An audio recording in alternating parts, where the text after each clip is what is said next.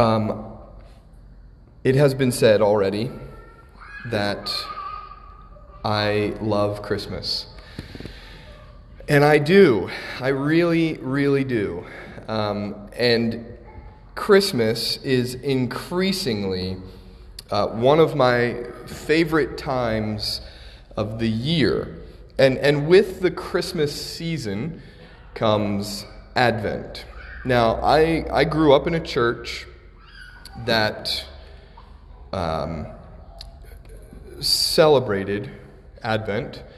Uh, and so I, I didn't want to take it for granted that all of you also grew up in a church that celebrated Advent. Uh, so, what I'd like to do tonight is just briefly go over what it is we're preparing for and even um, what Advent is. Um, and, and, and as I said, it's this season is one of my favorites. And, and I think that's because what we celebrate at Christmas is, is of utmost importance for our lives as Christians. We celebrate the birth of our Savior.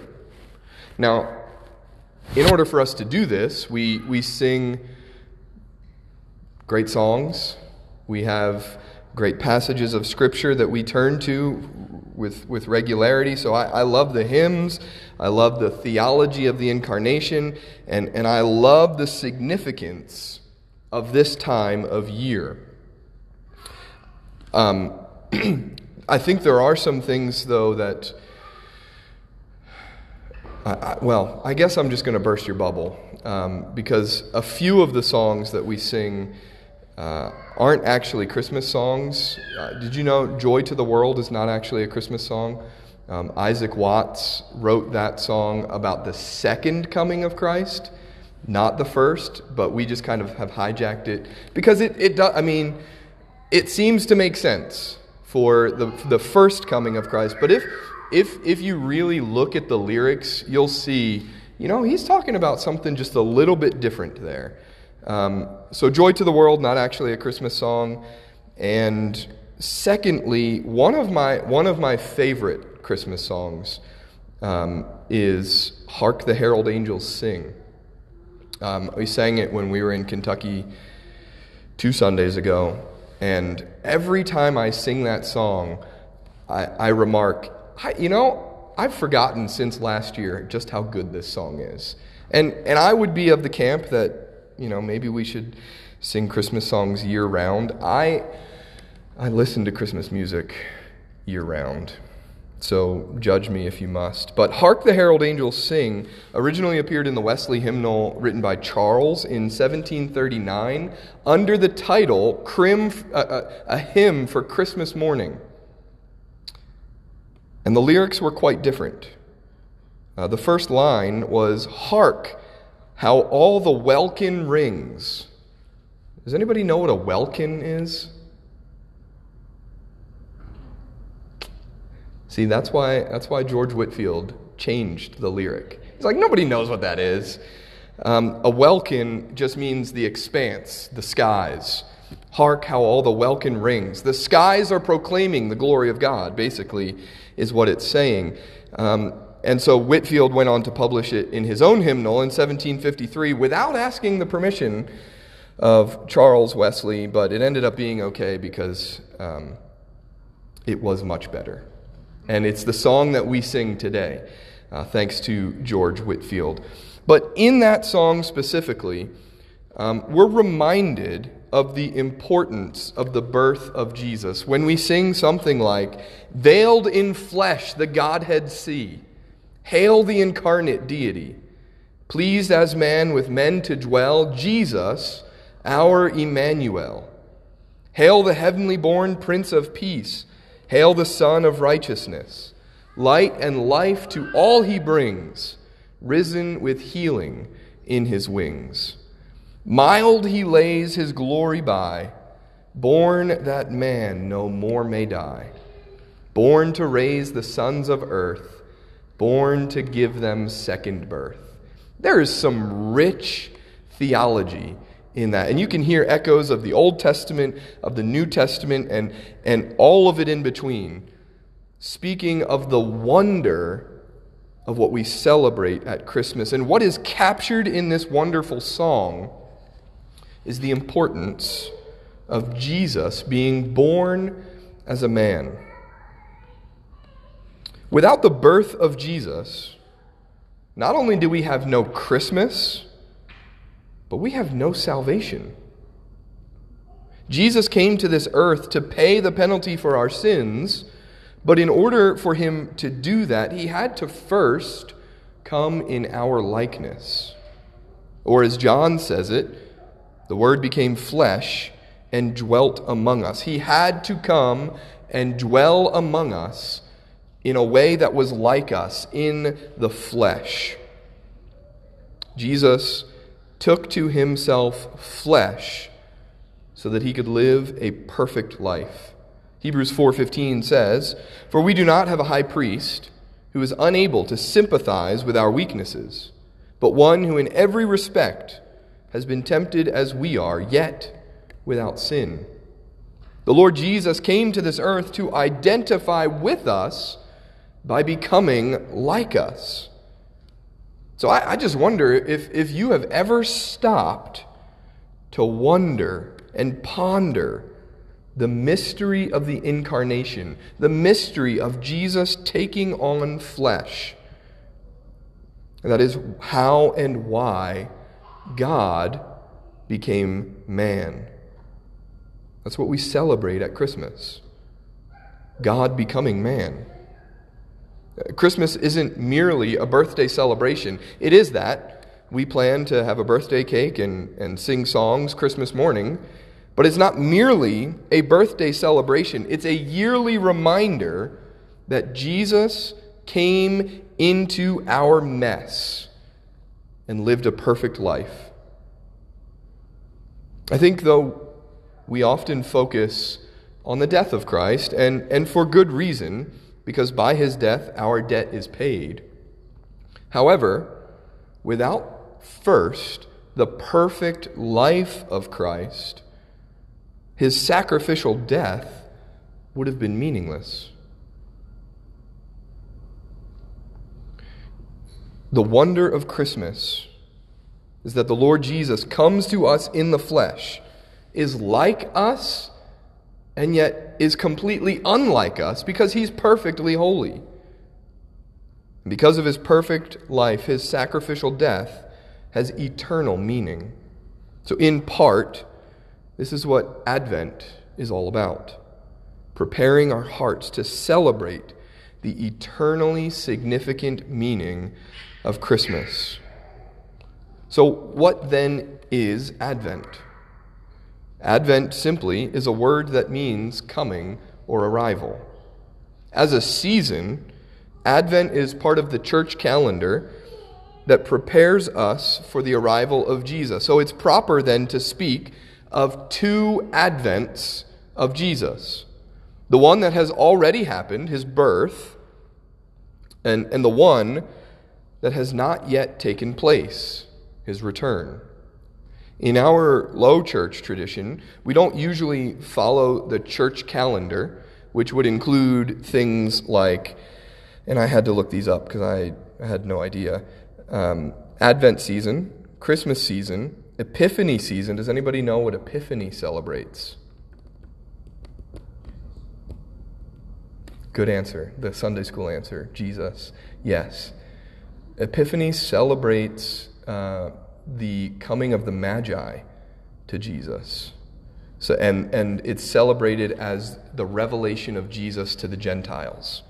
Epiphany season, Lenten season, Holy Week, Easter season, the season after Pentecost, holy days, and then there's just ordinary time. I didn't look into what ordinary time is. I am curious, so I might do that, but I, I don't. I, if you have a question about it, I can't answer it. However, even though we don't celebrate these things, this entire calendar that, that directs the year and focuses on specific things that are important to the life of the church, I think without all of that, there is still benefit in us preparing to celebrate Christmas, which again is exactly what Advent aims to do. In churches that do observe the church calendar, Advent is the four Sundays leading up to Christmas, and it ends on Christmas Eve. In those churches, it's common to read Scripture, have a brief devotional, and light a candle.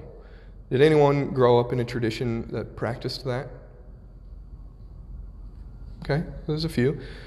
Um, my family was often chosen as one of the families to, to light the candle, and I fought my brother and sister to be the one instead of the one who had to read the devotional, but it, it just depended on the year which job I got. And so each of the candles, there's four candles around the outside and one in the middle, has a particular meaning. And it, it focuses each week on that particular meaning. So the four weeks plus Christmas Eve break down in this way. Week one, you focus on hope or promise. Week two, on preparation or waiting. Week three, on joy or peace. And week four, on love or adoration. Now, just to explain this a little bit more, I thought that I would, I would look at some of the specific passages that uh, that you would focus on on whatever week it is uh, one, two, three, or four, and one of the possible scripture readings for each of the weeks. Uh, so we've already w- read one of the suggested readings for the hope candle, Isaiah chapter 9, verses 2 through 7, where it is looking with anticipation at the reign of Christ. We already heard a sermon preached on this last Sunday. Secondly, then, there's the preparation candle. And a suggested reading for this is Isaiah chapter 40, verse, verses 3 through 5, which says this. So this is focusing specifically on preparation. It says in Isaiah 40, In the wilderness, prepare the way for the Lord, make straight in the desert a highway for our God. Every valley shall be raised up, every mountain and hill made low. The rough ground shall become level, and the rugged places a plain. And the glory of the Lord will be revealed, and all people will see it together. For the mouth of the Lord has spoken. So, this is in preparation. So, they're preparing the way for the Lord. And even you could spend some time focusing on the ministry of John the Baptist. Next is the joy candle where oftentimes you will read from Matthew chapter 2, verses 10 and 11, which says, When they saw the star, they were overjoyed. On coming to the house, they saw the child with his mother Mary, and they bowed down and worshipped him. Then they opened their treasures and presented him with gifts of gold, frankincense, and myrrh. So, with the joy candle, obviously, you are, you are joyful at the birth of Christ, and it is seen in the presentation of the gifts given to the Lord Jesus at his birth. Then comes the love candle, which oftentimes you read John 3:16, which shows the way in which God has loved the world. It says God so loved the world that he gave his one and only son, that whoever believes in him shall not perish but have eternal life. And then on Christmas Eve, there's the big candle in the middle, uh, and you read John 1:14 or something like it, which says, "The Word became flesh and made his dwelling among us. We have seen his glory, the glory of the one and only Son, who came from the Father, full of grace and truth." Now, the point of all of this, focusing on these four themes plus the Christ candle, and singing these, these hymns and praying these Advent prayers and even preaching through Advent sermons is to prepare to celebrate rightly the birth of Christ. I, I, don't, I don't know about you, but it's easy to be distracted. And it's easy to have our focus taken from what the true meaning of Christmas is and what it is exactly that we are celebrating. The candles are, are often set within a wreath made from evergreen branches to symbolize the new life that Christ brings. Now, by this, there are impacts in the broader culture of the Advent season as one of the most common decorations you'll see on front doors and windows, even in our town, is the Christmas wreath. Those, those wreaths are, are meant, they were originally symbolized, Uh, originally meant to symbolize the new life of Christ. And all of this, the symbolism, all works together to prepare our hearts to celebrate Christmas properly. Instead of focusing on gifts or dinners or family drama, our attention is focused week after week on the arrival of Jesus the first time and also reminds us to continue waiting for his arrival the second time. It, it continues, uh, we, we are to wait and continually uh, be looking for his return with hope and eager expectation. So that's Advent. And, and, and hopefully, even by uh, whether it's the Advent devotional that has gone out or the Advent sermons that we've been hearing from week to week, and some of the songs that we we sing on Sunday, some of the songs that we sang tonight, and the scripture readings as well, we can have our gaze directed at the Lord Jesus so that come Christmas morning, we're more focused on the giver of the gifts instead of the gifts.